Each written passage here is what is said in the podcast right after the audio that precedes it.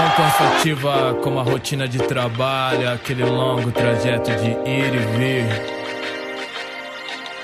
Vamos nessa. Trabalhadora voltando pra casa, perguntando pra Deus por que não tenho asas pra voar pelos ares e voltar para o lar, a real. Ônibus Começa agora a série especial Cidade Livre, uma parceria do Guilhotina, o podcast do Le Monde Diplomatique Brasil, com a Fundação Rosa Luxemburgo. Eu sou Luiz Brasilino e estou aqui com Bianca Pio. E aí, gente, tudo certo? Bom, pessoal, essa série que a gente está começando hoje é inspirada nos livros Passe Livre as possibilidades da Tarifa Zero contra a distopia da uberização, lançado em 2019, e Tarifa Zero, a cidade sem catracas, publicado este ano, ambos pela Fundação Rosa Luxemburgo e pela editora Autonomia Literária. Ao longo de 10 episódios, a gente vai reunir 20 pesquisadores, ativistas e gestores públicos para analisar os problemas da mobilidade urbana e os desafios e possibilidades para construir uma sociedade verdadeiramente livre. Neste primeiro episódio, a conversa é sobre a mobilidade como um direito e passe livre. Para isso, a gente recebe a militante do MPL de São Paulo, Gabriela Dantas. Oi, Gabriela, tudo bem? Oi, tudo bem? Obrigada aqui pelo espaço para discutir esses temas tão importantes e que a gente está sempre disposto aí para contribuir para o debate. Valeu, Gabriela, a gente que agradece. E também está aqui com a gente o arquiteto e urbanista Chico Itaker. Oi, Chico, tudo bom? Oi, tudo bem, tudo em ordem. Estamos aqui também prontos para o que der e vier. Maravilha. A Gabriela é professora de Geografia e militante do Movimento Passe Livre São Paulo. E o Chico é arquiteto urbanista e ativista social. Ele foi vereador em São Paulo pelo PT e líder do governo Erundina na Câmara Municipal. Foi secretário executivo da Comissão Brasileira de Justiça e Paz, cofundador do Fórum Social Mundial e membro da Colisão por um Brasil Livre de Usinas Nucleares. Em 2006, ele foi vencedor do Prêmio Nobel Alternativo. Bom, a gente queria é, começar perguntando para vocês, é, em 2015, na esteira da jornada de junho de 2013, o Congresso transformou o transporte em um direito social, né, como educação, saúde, moradia. Qual é a importância desse reconhecimento na avaliação de vocês? Ele é um reconhecimento que muda muita coisa. Objetivamente, está é, tá na cabeça da gente desde sempre que o transporte se paga. Entra-se, paga-se, ponto final. Essa ideia de que temos o direito de receber um, um serviço de transporte gratuito é uma enorme novidade.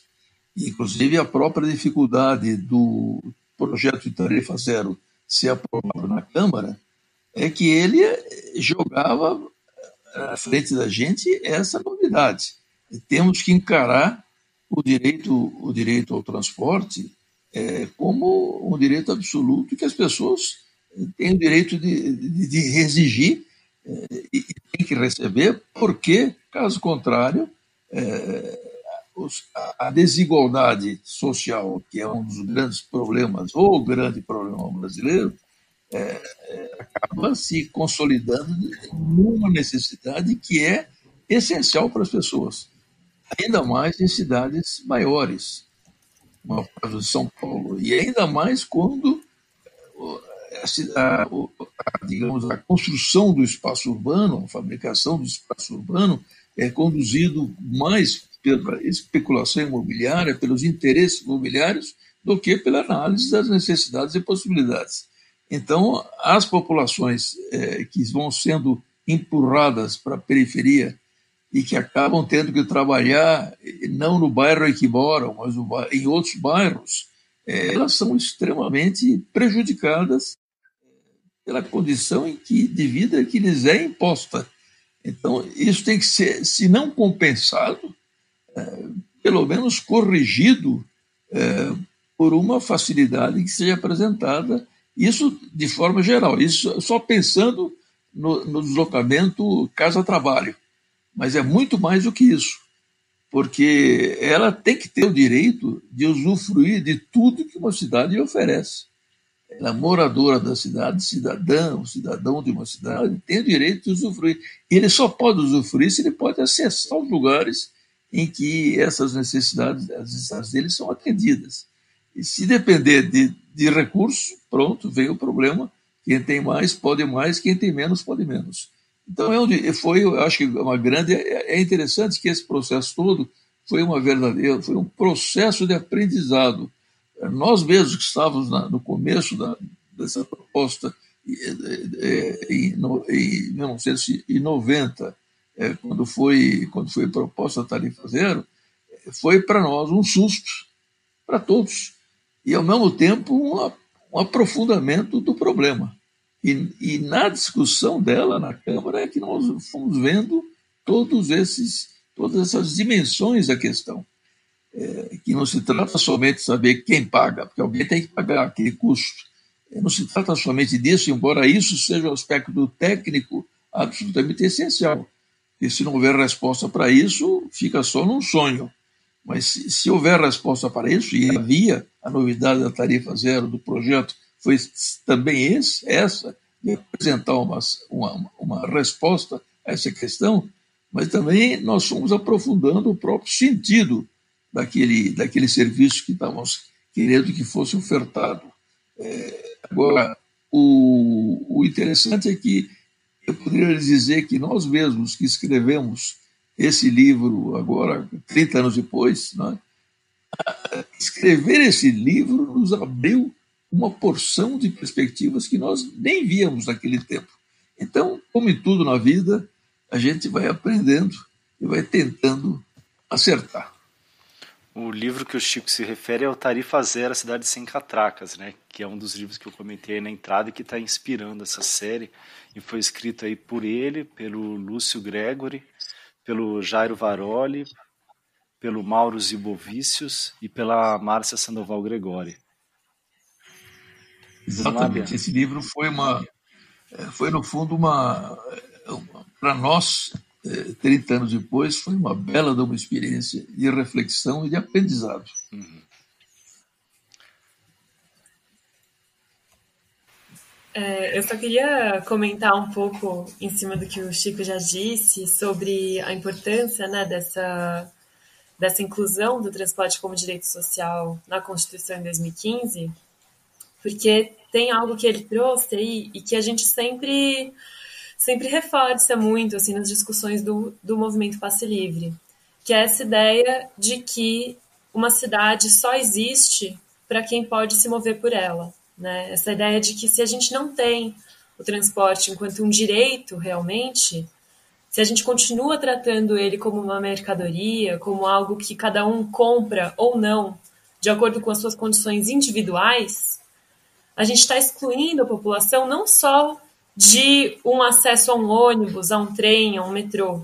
Né? A gente está excluindo a população do acesso a todos os outros direitos, praticamente. Né? Então, como o Chico disse, principalmente em cidades do tamanho de São Paulo, né? que na realidade é uma metrópole, não é nem uma, uma cidade. Né? Para ter acesso à educação, para ter acesso à saúde, para ter acesso ao lazer. Tudo isso está mediado no nosso dia a dia pelo transporte. Então, se a gente tem um transporte que coloca catracas no caminho da maior parte da população, a gente está barrando a população, especialmente a população mais pobre, que mora nas periferias e que é majoritariamente negra, a gente está impedindo essa população de acessar tudo aquilo que já era previsto anteriormente como direito. Então, a importância de a gente ter conseguido conquistar essa inclusão do transporte como direito social é é no sentido de dar um passo, né, no sentido de mudar essa lógica, mudar o papel que o transporte tem hoje na nossa sociedade. Não encarar mais como algo que serve como um negócio, né, um, um nicho onde certos empresários conseguem tirar lucros fenomenais né, por décadas, mas sim como algo que é uma necessidade básica para toda a população e que deve ser um dever do Estado né, oferecer isso de modo a permitir uma vida digna, minimamente. Né? E essa inclusão do transporte como direito social constitucional é o que permitiu que agora a gente esteja num processo de regulamentação desse direito, que é o que vai definir quais vão ser as práticas, né? o que, que vai ser realmente feito para efetivar esse direito. Então, desde o ano passado, a gente está nesse processo de regulamentação do transporte como direito social. E é aí que entra a possibilidade institucional de a gente conseguir uma tarifa zero nacionalmente.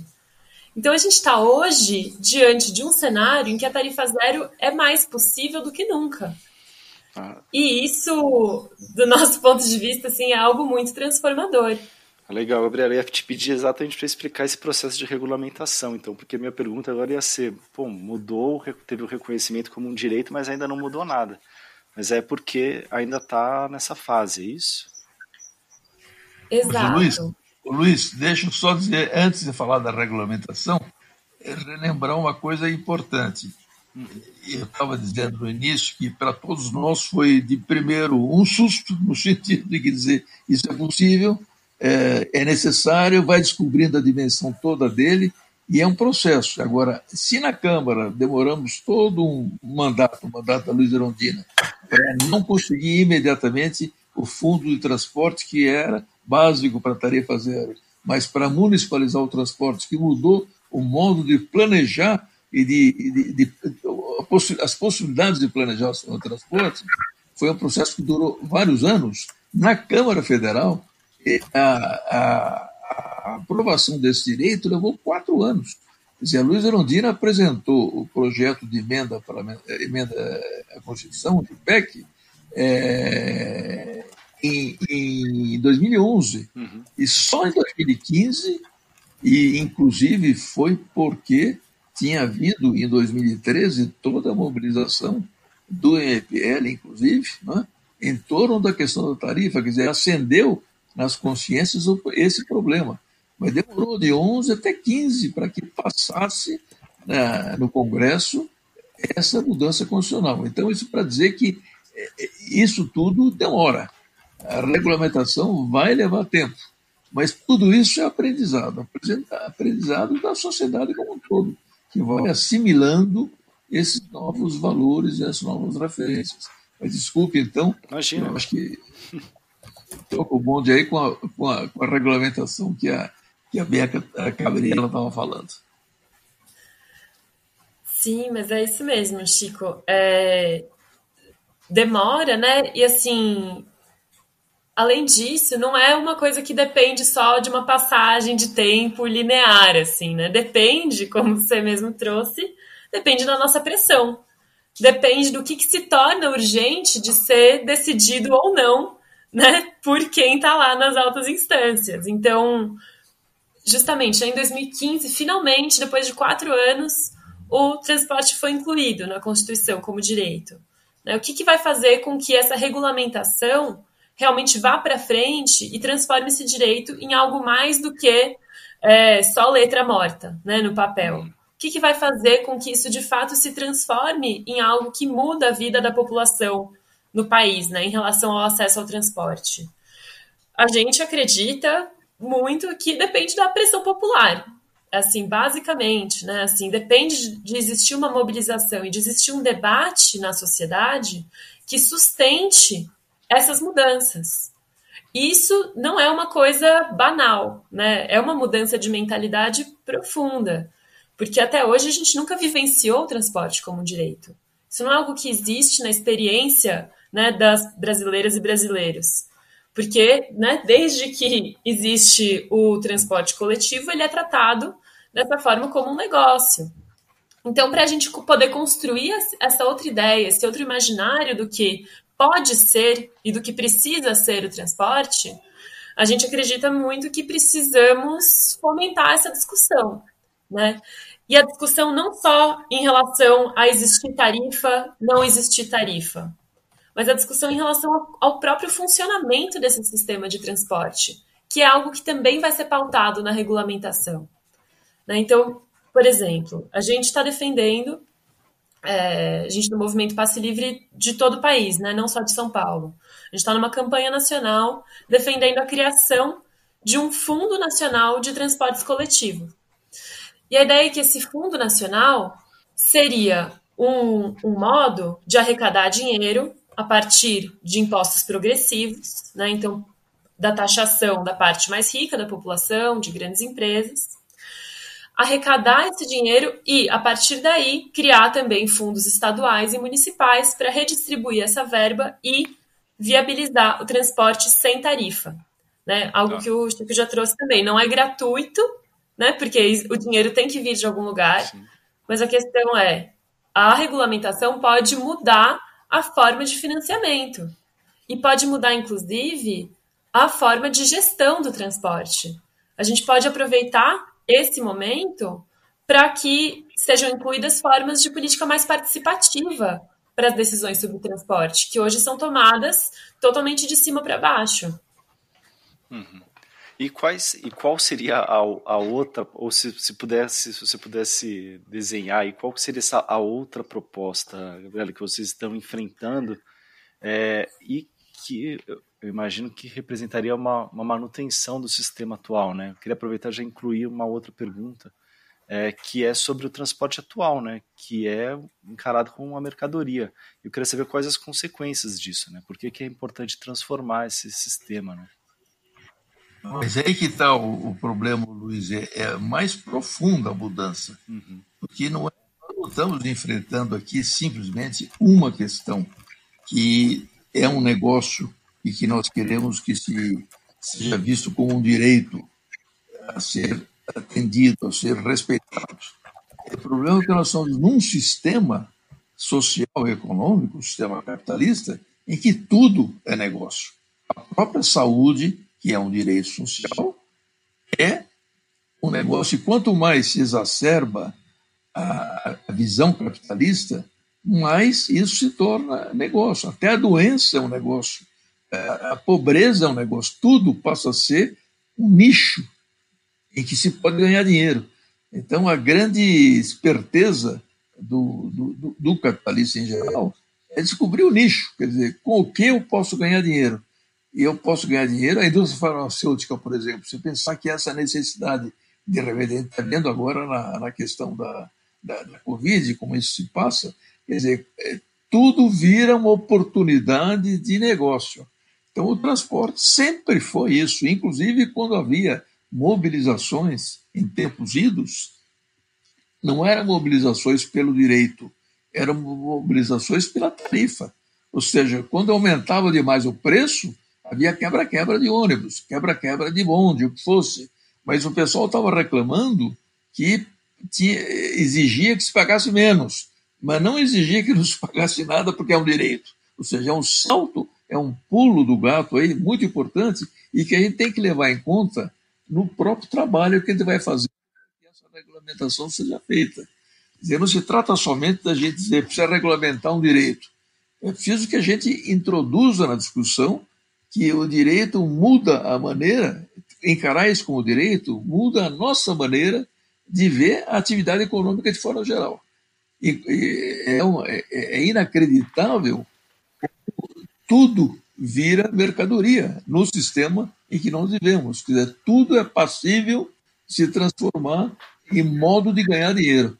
Essa mudança é muito mais profunda. E aí temos que, temos que ser realistas. Essas coisas não são para já. E tem coisas que só serão possíveis se houvesse efetivamente uma mudança de sistema o sistema capitalista neoliberal hoje é uma luta secular. Isso não é de dois anos para cá. Isso é uma luta de, de, da humanidade e que já passou por episódios duríssimos, episódios muito esperançosos, episódios frustrantes, mas é uma velha luta né, que se iniciou há mais de um século, mais de dois séculos, em que trata-se de superar uma lógica econômica em que a atividade é fundamentalmente uma atividade em que se busca um lucro e não se busca prestar um serviço. E aí então ser pago pela prestação desse serviço, assim como em todas as atividades humanas, pelo Estado ou por um sistema de, financiamento que faça aquilo que o Estado poderia ou não poderia fazer. Sim, mas acho que talvez justamente por isso, né, por fazer parte dessa luta maior, na verdade, né, a disputa pelo transporte enquanto um espaço que deixa de ser acessado enquanto mercadoria é tão fundamental. Né? É, concordo bastante assim, com a sua leitura, Chico, de que não é uma questão só de curto prazo, não é algo pontual, mas a gente entende que, que é algo estratégico, né? Disputar essa possibilidade de, de a gente se apropriar mesmo do transporte que hoje é retirado da maioria da população, né? E, e disso como uma forma de se apropriar da cidade como um todo e tentar caminhar num sentido até de fortalecer outras lutas, né? Porque se as pessoas podem se encontrar, se elas podem se deslocar, se mover livremente e não tendo que pagar e não tendo que contar suas moedas lá para isso ou deixar de comer para isso, isso muda muito, né, a situação. Totalmente. Só... Não, não, inclusive esse negócio que você fala de, eh, de outras lutas, eu estava pensando enquanto você falava, eu estava pensando no SUS. Né? Uhum. O SUS agora, que apareceu com um direito. Um direito. E é um direito que, normalmente, nos países que conseguiram avançar mais, depois voltaram para trás, avançaram, etc., o sistema público é totalmente gratuito, inclusive o medicamento inclusive medicamento. E uma das características dos países capitalistas é, dependentes é exatamente o grande negócio da saúde, deixando de ser um negócio, o que passa a ser o grande negócio é a farmácia. Então, tem países que têm farmácias em cada esquina, porque dependem daquilo e aquilo é privado, aquilo é um negócio incorreto. Então, essa agora, o que você levanta que eu acho extremamente interessante é essa possibilidade, é, é esse caráter estratégico do direito ao transporte. E ele cria a possibilidade das pessoas se encontrarem, mais do que no trabalho, no trajeto casa-trabalho. Podem se encontrar para outras coisas. Grupos podem se reunir mais facilmente, podem discutir tudo isso e, portanto, a luta social como um todo pode realmente avançar. Exato, exato. Eu só queria é, responder um pouco o que o Luiz tinha perguntado uhum. é, sobre o funcionamento atual, né? Hoje que não é um direito na prática, esse transporte que não é público de fato, né? O que a gente tem, assim, em linhas gerais hoje, é um transporte baseado na tarifa. Então, o sistema de ônibus é, municipais aqui em São Paulo, como que funciona, né? As empresas que são donas desses ônibus, elas recebem pela quantidade de passageiros que rodam a catraca. Elas recebem, né, em parte, pelo que a gente paga diretamente pela tarifa e outra parte é pago por, por um subsídio da prefeitura. Então é como se completasse a tarifa que a gente paga. Né? Se, não, se não houvesse subsídio nenhum, a gente estaria pagando o dobro de tarifa, mais ou menos. Né? Então seria ainda pior. Seria ainda menos gente que poderia acessar esse transporte. Mas, bom, o que, que acontece nessa forma de funcionamento do transporte baseado na quantidade de passageiros? É meio básico né, de se pensar, na verdade. De um lado, os custos desses empresários estão ligados ao combustível, à manutenção dos veículos e aos salários de motoristas, cobradoras e cobradores, basicamente, né? De outro, os lucros estão ligados à quantidade de pessoas que eles conseguem transportar dentro dos ônibus. Ou seja, a consequência vai ser o menor número de veículos rodando possível com a maior quantidade de pessoas socadas lá dentro numa lata de sardinha. É o que a gente vê, assim, nos horários de pico, mas não só. E e assim, as consequências disso, acho que agora, né, nesse momento pandêmico que a gente está vivendo, ficaram ainda mais graves. Porque por mais que as pessoas estejam tentando né, tomar todas as medidas possíveis, usar máscara, passar álcool gel, etc., não adianta. Se você precisa ficar é, num espaço fechado, aglomerado, ao lado de várias outras pessoas indo trabalhar, não tem como aquilo não ser um espaço de contágio. Né?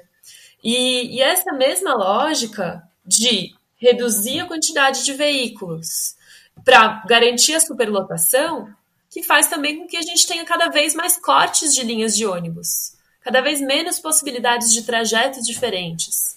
Porque para as empresas só interessa manter os trajetos lotados.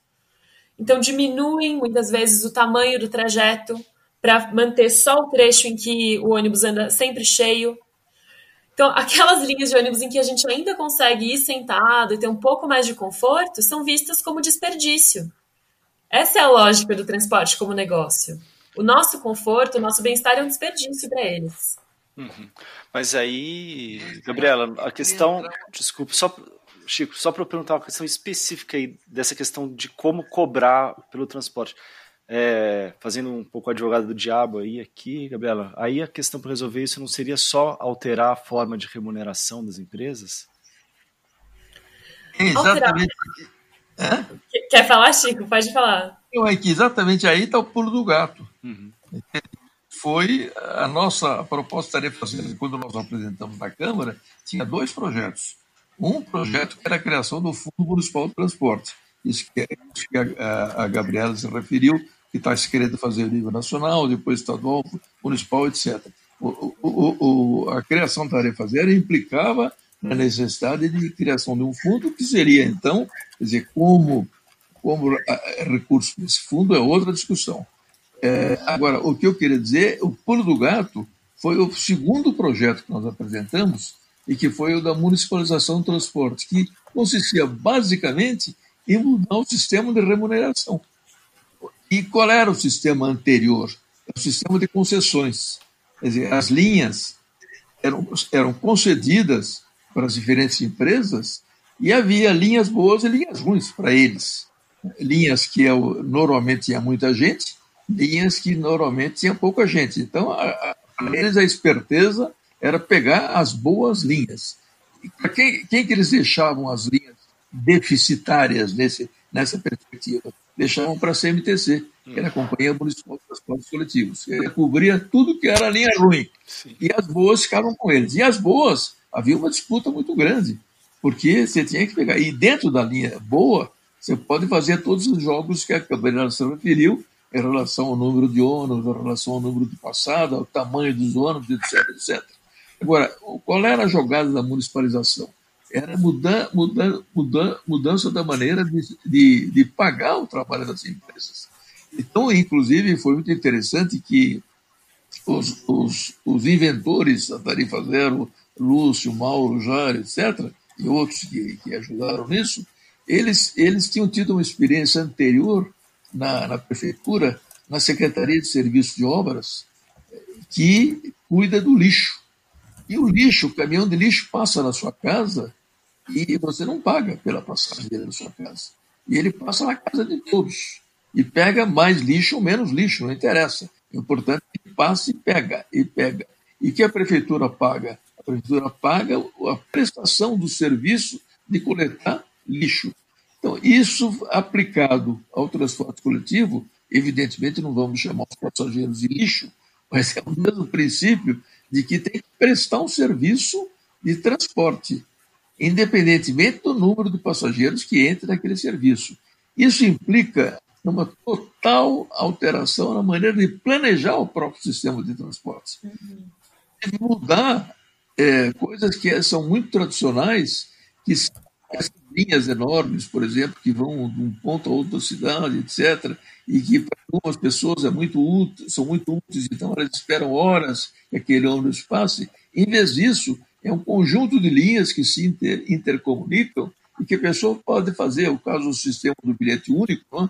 a pessoa pode entrar num, descer, pegar outro, descer, pegar outro, ela vai compondo o trajeto dela Nessa altura se inventaram os terminais também, que facilitam isso, mas a pessoa vai compondo o seu trajeto, que não interessa. E para o empresário, o que interessa é que ele forneça aquele serviço. Se ele não for, e tem condições para ele fornecer. Então, ele vai receber o pagamento se ele fornecer adequadamente aquele serviço. E ele oferece o ônibus que passa nas várias linhas. Então, isso permite, por exemplo, que se façam linhas especiais é, nos eixos.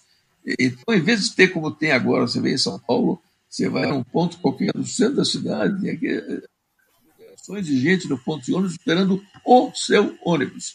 Em vez disso, elas poderiam perfeitamente pegar o primeiro que passasse. Ele iria levar para um terminal que conectaria ele com o segundo que passasse.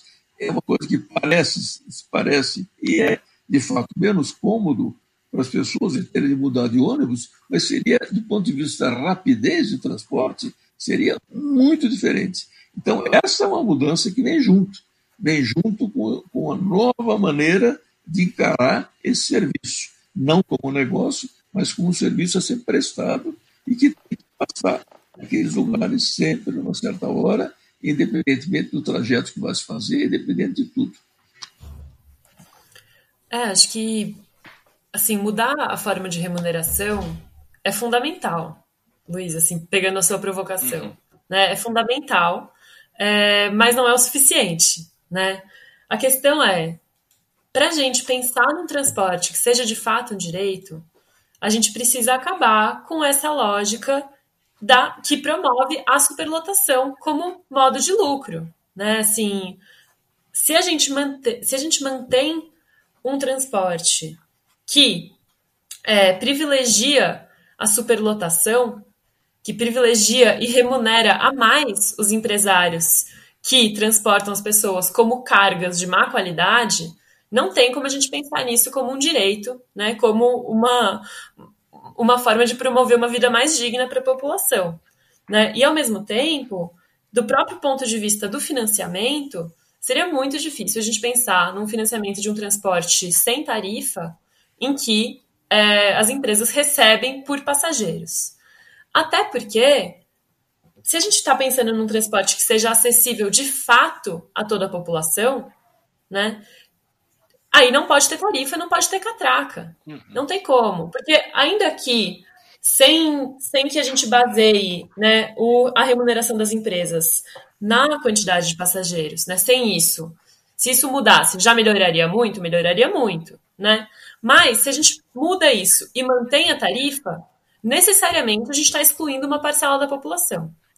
E se a gente mantém a tarifa, isso significa que vai existir uma pressão econômica para que essa tarifa continue aumentando. Porque se a tarifa continua sendo uma fonte de arrecadação de recurso para fazer o próprio sistema funcionar e, inclusive, pagar lucros, né? Então, vai ter uma pressão para que, com a inflação, com os aumentos de gastos, etc., essa tarifa continue crescendo a cada ano. Só que, né, especialmente em situações de aumento do desemprego, como a situação que a gente está agora, né, de crise econômica, além da crise política e de saúde, é, isso tudo vai, vai mostrando o quanto é dramática a situação né, de uma tarifa que pode não parecer tão alta para alguns, mas que para outros é totalmente impeditiva. Hoje, é, 40% da população em São Paulo deixa de fazer consultas médicas por causa do preço da tarifa. Então, isso é uma necessidade. Assim, acabar de fato com esse modelo que coloca as catracas no nosso caminho é, é obrigatório para a gente pensar de fato um direito ao transporte, um direito à cidade. E daí entra, entra isso que você comentou, Chico, de, de que isso abre também outras possibilidades de repensar o próprio funcionamento das linhas. Porque se as linhas não estão mais condicionadas à lotação, né, se, se a operação dessas linhas pelas empresas, se é que a gente teria ainda empresas privadas, né? Porque de fato a gente poderia repensar e, e, e, permitir a criação de cooperativas, por exemplo, ou empresas públicas de transporte.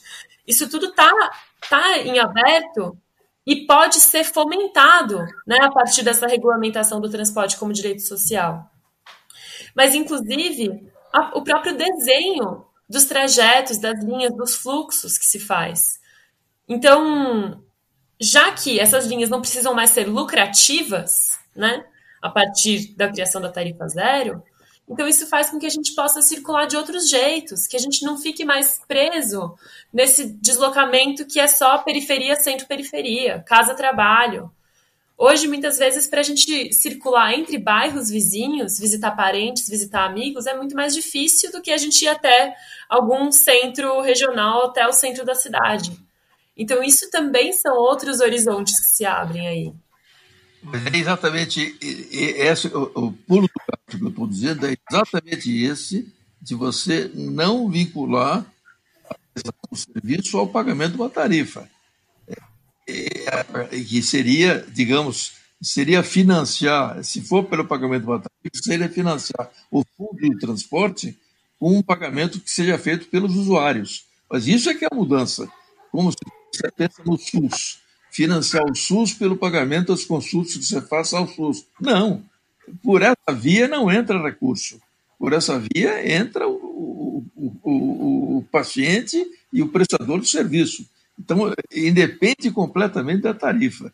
E, por outro lado, esse replanejamento das linhas numa outra perspectiva muda completamente a lógica da coisa. Agora, eu queria dizer uma coisa para vocês. É interessante que, quando o projeto veio para a Câmara, eu era o líder do governo da Erundina e tinha acabado de assumir esse lugar, que é um lugar difícil, porque ele fica, o líder do governo fica encarregado de tentar passar na Câmara todos os projetos do Executivo. E eu recebi aquela batata quente na mão, eu era um vereador é, novo, estava no meu primeiro mandato e tal. Então, eu vi aquele projeto que eu recebi na mão, batata quente, para aprovar até o fim do ano, em setembro, 20 de setembro até o fim do ano. E eu tentei entender o projeto. Então, eu discuti muito com o Lúcio, com o Jairo, com o Mauro, com outros, para tentar entender toda a dinâmica. E digo para vocês, eu não entendo tudo ainda não. Eu entendi muito naquela época, inclusive cheguei até a fazer um documento é, tentando explicar, porque no meu gabinete eu tinha uns, umas publicações que tentavam dialogar com, com a população. E um dos diálogos era procurando entender o que está sendo discutido na Câmara, que a população soubesse. Então, fiz um número especial de procurando entender, explicando como é que era o negócio. Mas eu digo para vocês, eu ainda não sei totalmente isso tudo, não.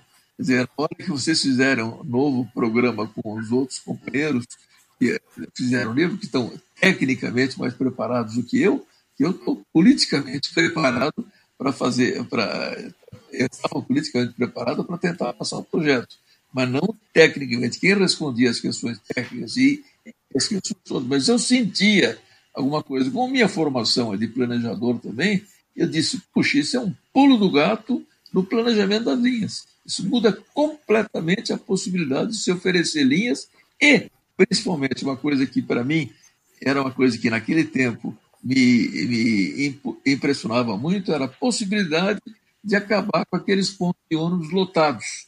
Quer dizer, na verdade, o sujeito podia pegar o primeiro ônibus que passasse, que ele podia depois transferir para outro, desde que o percurso ele fosse, ele fosse montando. Isso não só para ir para casa e voltar ao trabalho, mas todos os outros tipos de necessidade que ele tem que atender. E eu digo uma coisa, eu tenho experiência de ter vivido fora também. E cidades como Paris, por exemplo, as linhas de ônibus você escolhe, você faz o trajeto, você fala, desço aqui para aquela outra, etc. Isso por velhinho como eu, velhinho que não paga nada. Mas, em geral, é uma, é, uma, é uma possibilidade totalmente nova de você usar o transporte numa outra perspectiva. O direito você tem realmente de ir onde você quer, independentemente da sua, da sua, dos seus ganhos. Chico, aproveitando que você está falando aí dessa experiência é, à frente, na liderança do governo de Erundina na Câmara Municipal, é um projeto que sofreu muitas resistências. Né? Eu queria que você, se você pudesse trazer um pouco um relato aí. Eu sei que a gente, a gente ainda vai discutir esse assunto aqui ao longo da série mais vezes, mas eu queria aproveitar a tua presença né, para você trazer o seu relato pessoal desse momento. É muito impressionante o que aconteceu. Inclusive, no livro a gente fala, o próprio prefácio do Júlio Fura, ele cita isso. O projeto Tarefa Zero nem chegou a ser votado. Né?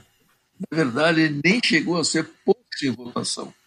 Porque, como era uma novidade muito grande, era uma revolução na maneira de ver o transporte geral, como nós estamos falando aqui, realmente é uma mudança muito grande, havia não só resistência dos interesses que queriam perder as bancas que existiam em geral, as companhias, as companhias etc., as empresas de ônibus, etc., é, como havia todos esses interesses que estavam lá dentro, mexendo, havia interesses mais variados, interesses dos ônibus clandestinos que estavam pululando naquela altura, havia tudo misturado para não passar esse projeto.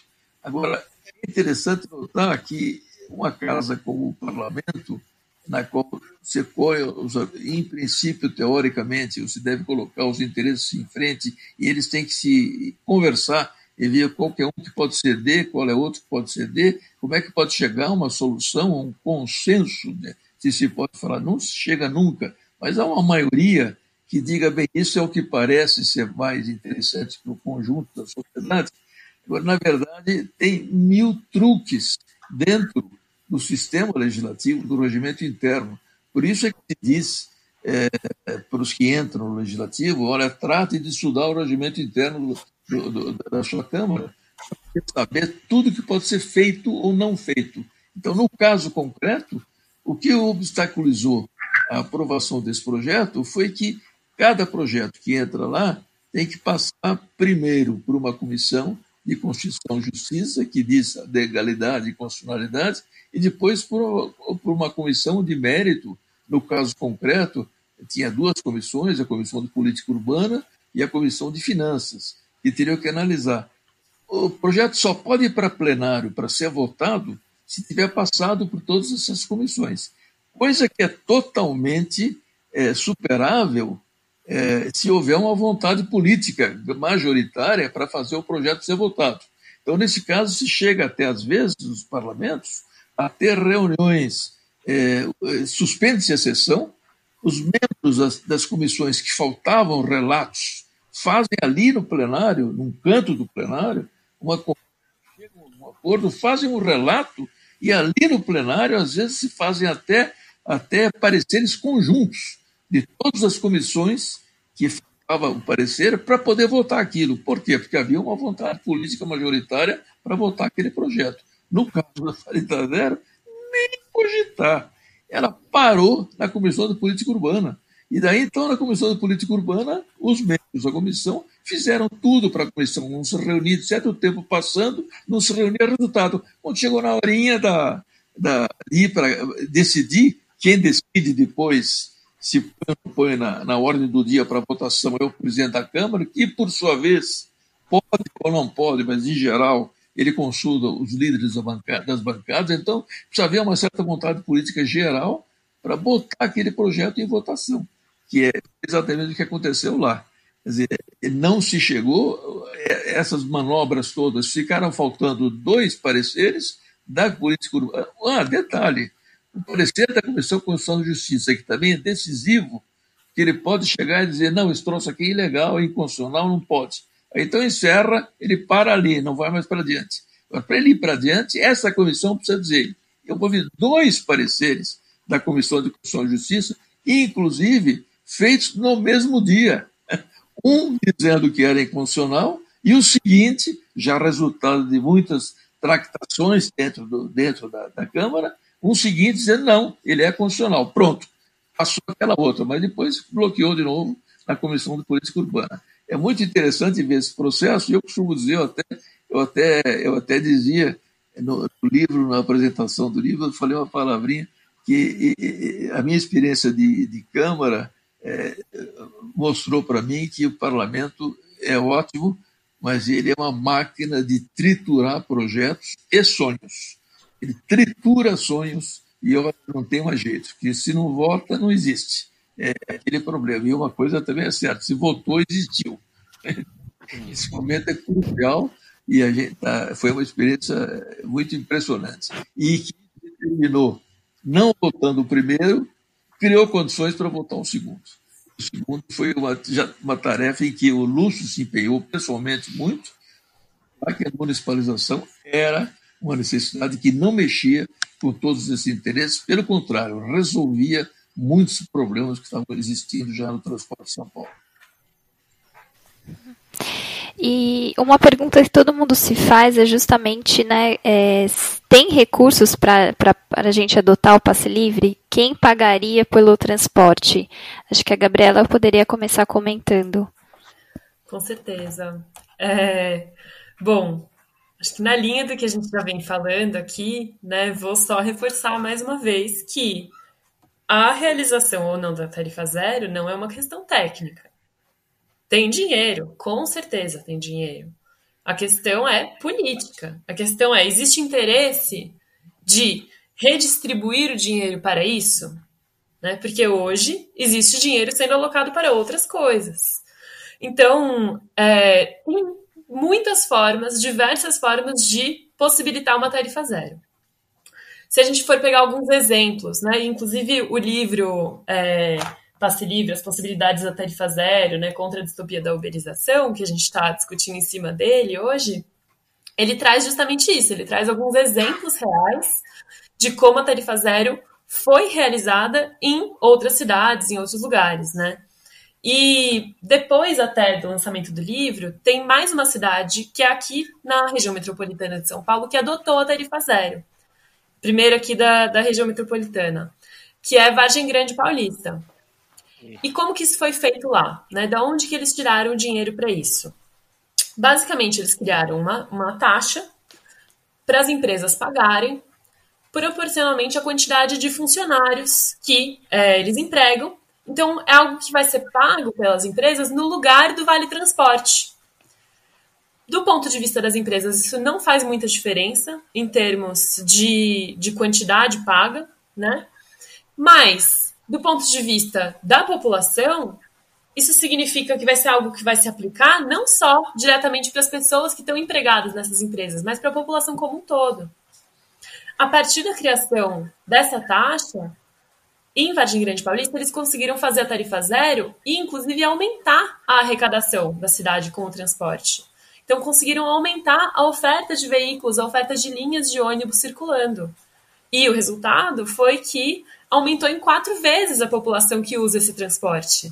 Antes era cerca de mil pessoas por dia, passou a 3 mil, 4 mil pessoas por dia.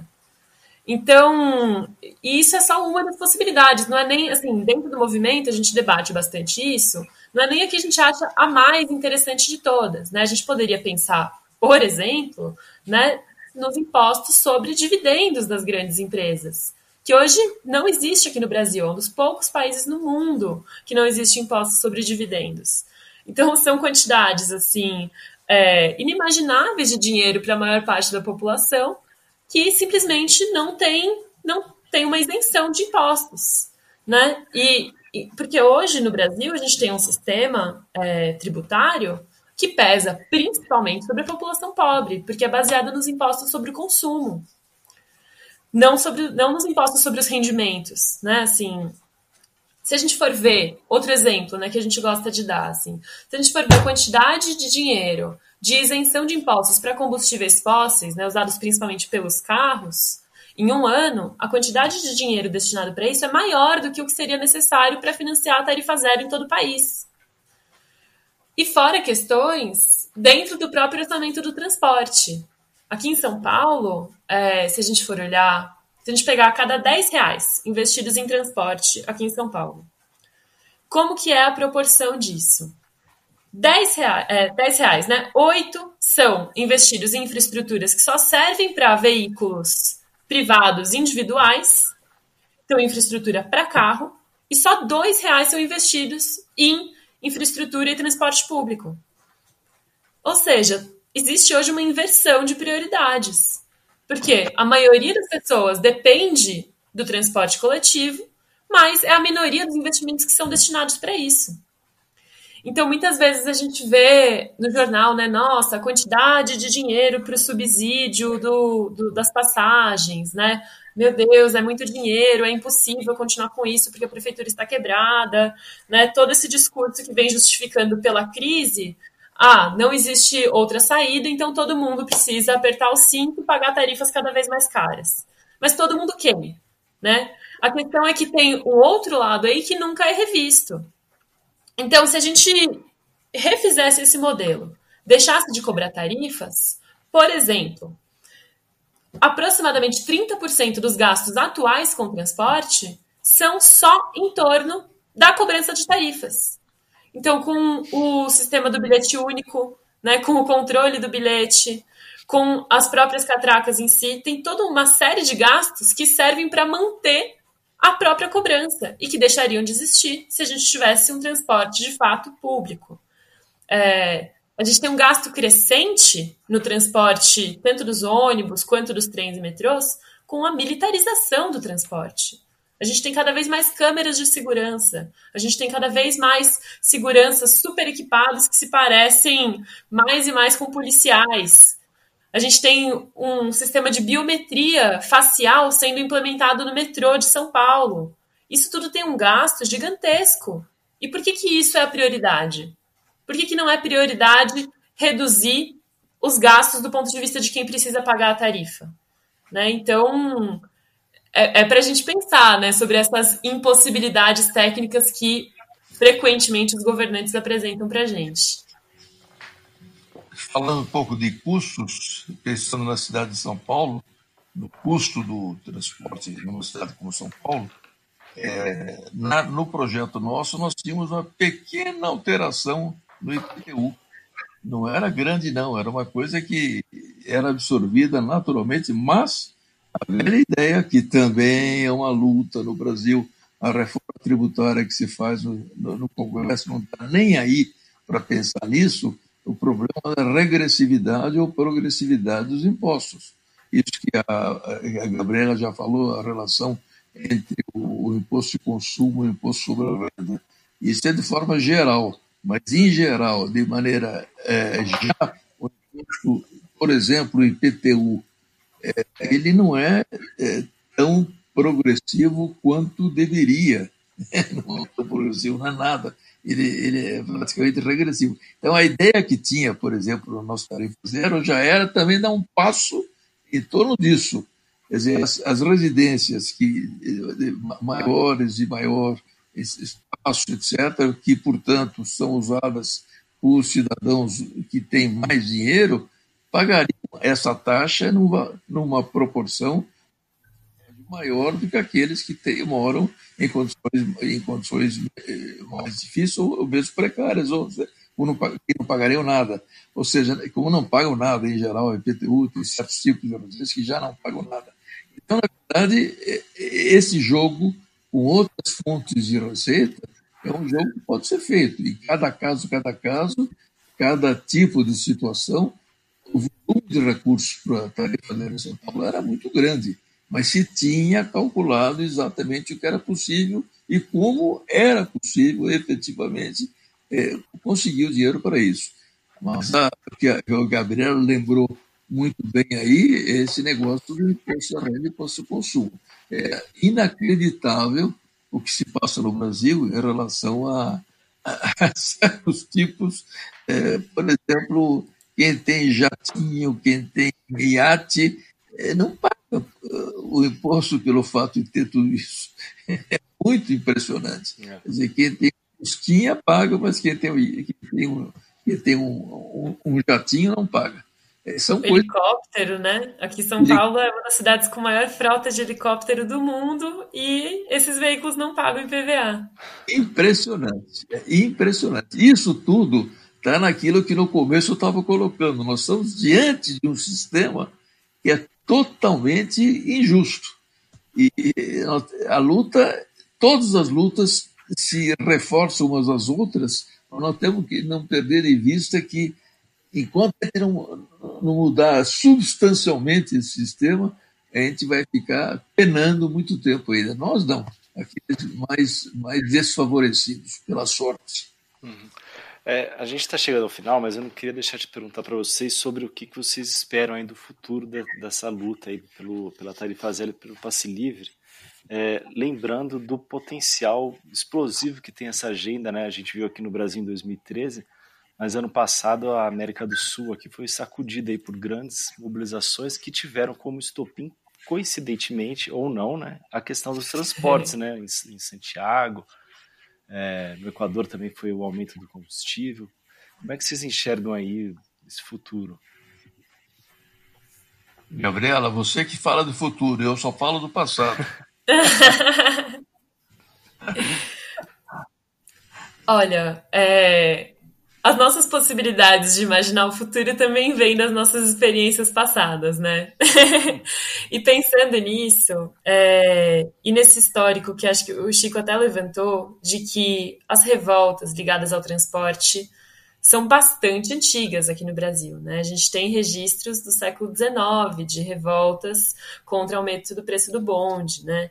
É, e pensando na situação que a gente está hoje, com né, uma crise econômica que está se agravando. A gente ainda não chegou no pior do que vai ser ainda a situação, né? Pensando que é, o transporte é, inclusive, um dos pontos centrais aí das condições de vida mesmo da população atualmente, né? Se expondo ao coronavírus, se contagiando, né? Saíram, inclusive, é, saiu uma pesquisa da Unifesp, inclusive mostrando né, que, a, que as pessoas que mais morrem de Covid são as que mais pegam transporte público, as que moram mais na periferia, etc. Né? Então, assim, são, são diversos fatores que vão se alinhando aí e vão se coordenando para mostrar a centralidade e a explosividade que existe em torno dessa pauta. A gente acredita que, assim, é, é fundamental a gente continuar a se organizar e a se mobilizar coletivamente em relação a isso. Porque, é, bom, é possível né, que, que estoure algo, que se torne uma revolta mais massiva, etc. Não, não temos exatamente como prever isso, né? Mas a ideia é que a gente construa e fomente o debate para que o máximo de pessoas se aproprie dessa discussão que tem tudo a ver com o seu dia a dia. Né? Então a gente precisa que isso seja algo que parte desde baixo, que parte desde o cotidiano da maior parte da população. Então, se vai existir outro 2013, né, que é uma pergunta que, que fazem muito pra gente no, do MPL, né? Mas vai acontecer de novo? Bom, a história não se repete, né? A mesma coisa não acontece duas vezes, e o próprio fato de ter acontecido a revolta popular que aconteceu em 2013 fez com que, né, da parte das autoridades, muitas medidas fossem tomadas para tentar impedir mobilizações desse tipo. Né? Desde então, a gente sofreu com uma série de medidas de criminalização, de perseguição, de cerceamento mesmo das nossas possibilidades de luta. Porém, seguimos. Né? Desde então, todos os anos que tiveram aumentos de tarifa, estivemos nas ruas fazendo manifestações. E é, quando acabar essa pandemia, o que, que, que vai acontecer? Quais são as possibilidades? Isso é algo que está em aberto, mas que eu tô assim ansiosa para descobrir. e só só para aproveitar assim a deixa, é, falar, né, só rapidamente, eu mencionei a campanha que a gente está fazendo por tarifa zero, campanha nacional. Né? Então, queria convidar também quem está ouvindo, se puder acessar as redes do Passe Livre, tem o Movimento Passe Livre Nacional e as páginas dos movimentos Passe Livres de diversas cidades, então, no caso, é, aqui de São Paulo, inclusive, tem no Facebook, Instagram, Twitter, a gente tem um canal de YouTube também, onde a gente está postando muitas informações justamente sobre, sobre esses temas que a gente está discutindo aqui. Então, possibilidades de financiamento da tarifa zero, os impactos da tarifa zero em diversos grupos sociais. Então, o que, que isso tem a ver com a luta antirracista? O que, que isso tem a ver com a luta feminista? O que, que isso tem a ver com a situação de LGBTs? É, então, convidar todo mundo que tiver interesse em se aprofundar mais e fortalecer essa luta a se engajar lá nas nossas redes. Tem um abaixo assinado que a gente está circulando para tentar aumentar de fato essa pressão por uma regulamentação que caminhe na direção da tarifa zero, né, de um Fundo Nacional de Tarifa Zero. E é, é isso, né? Porque apesar de não estarmos nas ruas no momento, isso não significa que a gente não esteja em luta. É muito bom, eu acho bom ouvir assim, ó, uma jovem falando com toda essa esperança. Ótimo. Aqui no alto dos meus 88 anos, fico fico dizendo que realmente eu só falo de passado, mas não. Eu estou eh, também, acho que é um processo no qual todos nós estamos metidos, é uma das frentes. Eu mesmo, pessoalmente, estou muito engajado numa frente dificílima, que é desconhecida da maioria, longe, que é o problema do nuclear, que é uma ameaça inacreditável, e nós temos nas cabeças aí, e que as pessoas não têm ideia do que seja realmente essa ameaça, mas estou nessa, estou em outras, estou em proporção de outras, e tem uma que é muito importante é, no processo democrático, é que nós elegemos os dirigentes, elegemos os prefeitos, governadores, vereadores, deputados, etc., está nas mãos deles tomar certas medidas que expressam uma vontade política da maioria ou não. Então, no caso concreto, agora, nós estamos muito bloqueados bloqueados por sistemas eleitorais que usam métodos terríveis inventados é, por, por especialistas disso, do fascismo no mundo inteiro, é, que manipulam as coisas e a gente acaba elegendo gente que tem uma vontade política exatamente inversa estamos falando aqui. Que em vez de pensar que é preciso, por exemplo, superar o capitalismo, eles pensam que precisa fazer com que o capitalismo se torne o rei geral, etc. Então, no fundo, é, eu acho que temos que continuar. Eu acho que o um problema aí é, é, o que fazer, cada um na sua, todos e todas, unidos, solidários, tentando aproveitar todas as brechas para que a sociedade como um todo, isso que a Gabriela falou é muito importante, a sociedade como um todo ganhe de novo, que ela perdeu um pouco nesses últimos anos, uma capacidade de reflexão sobre o que está acontecendo. Para poder, na hora do voto, por exemplo, saber em quem vota. Pensa duas vezes em quem vai votar. Eu tive a experiência de uma Câmara Municipal que é inacreditavelmente é, virtuado o papel dele, porque ela é uma chantagem, chantagem em cima do executivo, chantagem em cima das empresas, que chantagistas utilizam. Mas ela também tem gente muito boa que precisaria ser, seria aumentar o número de participantes da Câmara Municipal que estão preocupadas com aquilo que a gente chama o bem comum, que é, que é, que é a felicidade geral, ou seja, que é aquilo que serve para o melhor para todos. Ou seja, não estamos metidos numa luta muito grande e que é quase infindável. Eu só diria que temos que andar mais depressa porque, do ponto de vista global, mundial, é, há, há, ameaças muito sérias sobre nossas cabeças, especialmente o chamado colapso ambiental. E isso é uma luta que passa pela mudança de sistema, passa pela mudança de modelo. Ou seja, eu já não vou ver isso nada acontecer, mas espero que vocês jovens tenham a oportunidade de ver o outro mundo possível. Legal, Chico. É, Bianca, peraí, desculpa, a gente vai fazer uma pausa aqui porque a gente teve uma, uma indefinição aqui. É... Gabriela, é, a gente está em off ainda. É, eu ia te perguntar sobre a dica cultural, se, você, se, se, essas dicas que você falou agora já eram ela ou se a gente te dá. Não. Não era ainda, né? Tá bom. Não era, não era. E Chico, a Bianca falou que você, você não acabou não trazendo, né? Nenhuma sugestão fazendo nada. Não, não, eu fiquei sabendo muito tarde, não me inspirei. Não, imagina, não achei na última hora nada. É verdade, acabei, eu pedi para vocês agora. É, vamos então fazer essa parte final da, das dicas, Bianca? Você, Com a Gabriela. A gente, né? é, a gente dá uma. A gente pergunta primeiro para a Gabriela e depois fala as A da nossas. Rosa, né? Isso. É. Então tá bom. Você dá, deixa ou, ou eu? eu? Eu posso dar. Ótimo. Deixa eu só Beleza. anotar o tempo aqui. Então vamos lá. 3, 2, 1. E bom, a gente está chegando ao final desse episódio, mas é, nessa série especial a gente vai trazer algumas dicas culturais. E queria saber se você tem alguma dica, pra, é, Gabriela, para quem está ouvindo a gente. Bom, de dicas culturais para seguir o tema da conversa, queria convidar quem estiver ouvindo a procurar no YouTube um curta que foi feito pelo, pelo pessoal do Movimento Passe Livre alguns anos atrás, em 2013. Um curta que se chama Primeiras Chamas.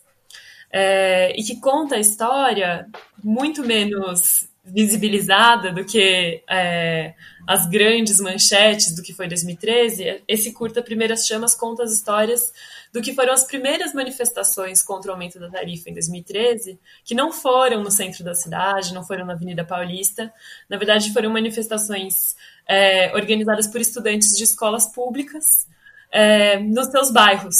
Então é bem interessante para mostrar esses outros lados aí da luta. E também é, uma que eu sempre recomendo é, é uma música do Rincon Sapiência, que também discute a situação do transporte, que chama A Volta para Casa.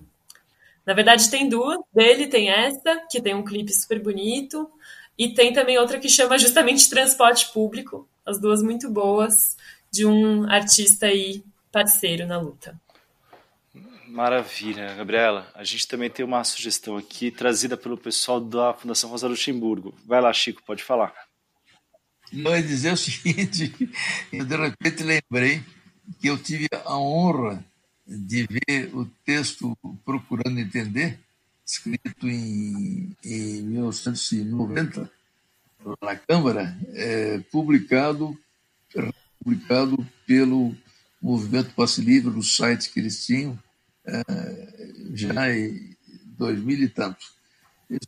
Dá como indicação, talvez, se esse, se esse texto ainda estiver é, no ar, no site do movimento, eu queria simplesmente sugerir às pessoas que leiam, porque é uma boa explicaçãozinha do que é a tarifa zero.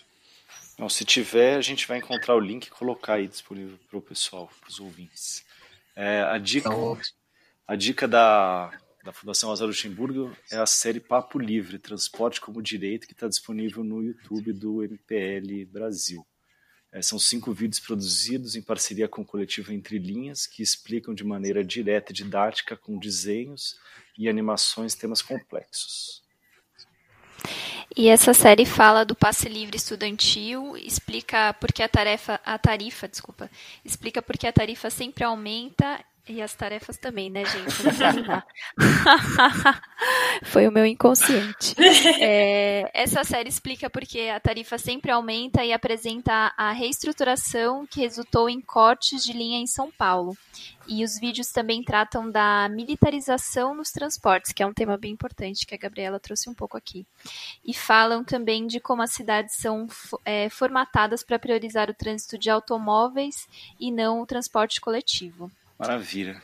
É isso. Queria agradecer ao Chico e à Gabriela. Ah, obrigada. Foi ótima a conversa. Eu que agradeço, aprendi muito e a gente assim, assim é que segue em frente. Valeu. É isso, obrigada, gente. É isso, estamos chegando ao final aqui do primeiro episódio da série especial Cidade Livre. Até semana que vem, né? Até semana que vem. Tchau, tchau. Obrigada, tchau, tchau. Tchau. Por que está separado? Atenção, devido à presença de usuários na via, na região da estação Carrão, os trens estão circulando com velocidade reduzida em maior tempo de parada. Aham, periferianos distantes estamos Eles querem manos, minas, longe do plano. Acesso buscamos, nos mobilizamos. Rapidez precisamos, uma taxa pagamos. Para ter busão, lotação, metrô. Fura fila teve quem votou, mas não rolou. Povo paga caro, ganha pouco prejuízo Uma saída para se locomover É preciso ligeiro, sagaz, esperto, cauteloso Atencioso, me passo por um idoso Momento precioso na fiscalização Nem me viu. Saiu vazado na multidão. Embarco no vagão, tranquilo Na moral, a viagem é coletiva Mas também é pessoal. Cada um busca uma forma de manter o astral. Ouvindo o som, bolando ideia, lendo jornal. Horário de pico, metrô lotado, passando mal. Trabalhador no veneno, bem antes do serviçal. Para o pobre, dificuldade é a real. A liberdade dos carros correndo na radial. Quem não pode, faz um investimento mensal. Uma cota considerável quando somos total maluco, final Se não pagar transporte, vai pagar pelo Lotação, metrô, busão, trem, carona. Lotação, metrô, busão, trem, carona. Lotação, metrô, busão, trem, carona. Lotação, metrô, busão, trem, carona. Lotação, metrô, busão, trem, carona. Lotação, metrô, busão, trem, carona. Lotação, metrô, busão, trem, carona. Lotação, metrô, busão, trem, carona cada vagão, vários bairros estão mover aglomeração. Não é difícil de se ver. Toda multidão precisa embarcar. Fazer o que sem reclamar? O culpado não tá no rolê. O desentendimento nesse momento tem. Esbarrei, foi mal, normal. Me empurraram também. Que culpa tenho. Vou debater com alguém que tá na mesma que eu. Vai vendo, veja bem, muito pior é no trem. O risco não é blefe. Vendedor ambulante, atento com os PF. Discurso de criança, comove, conquista. Levada boa na embolada do bom repentista. Trabalhador se arrisca, se no vacilo cisca. O lucro se transfere na mão de quem confisca. Quem depende de longos itinerários se perdem no horário. O sistema é precário. O busão notado eu vi, se pendura e vai embora. Vai cair quem não segura, ninguém quer ficar de fora. Inimigo das horas, atrasos, atalhos. Perigo a viver longe do seu local de trabalho. Na greve tudo para, povo fica de cara. Patrão não entende, toda raiva ele dispara. Nem se compara com a vida do burguês. A gente corre dobrado, é bem mais fácil pra vocês.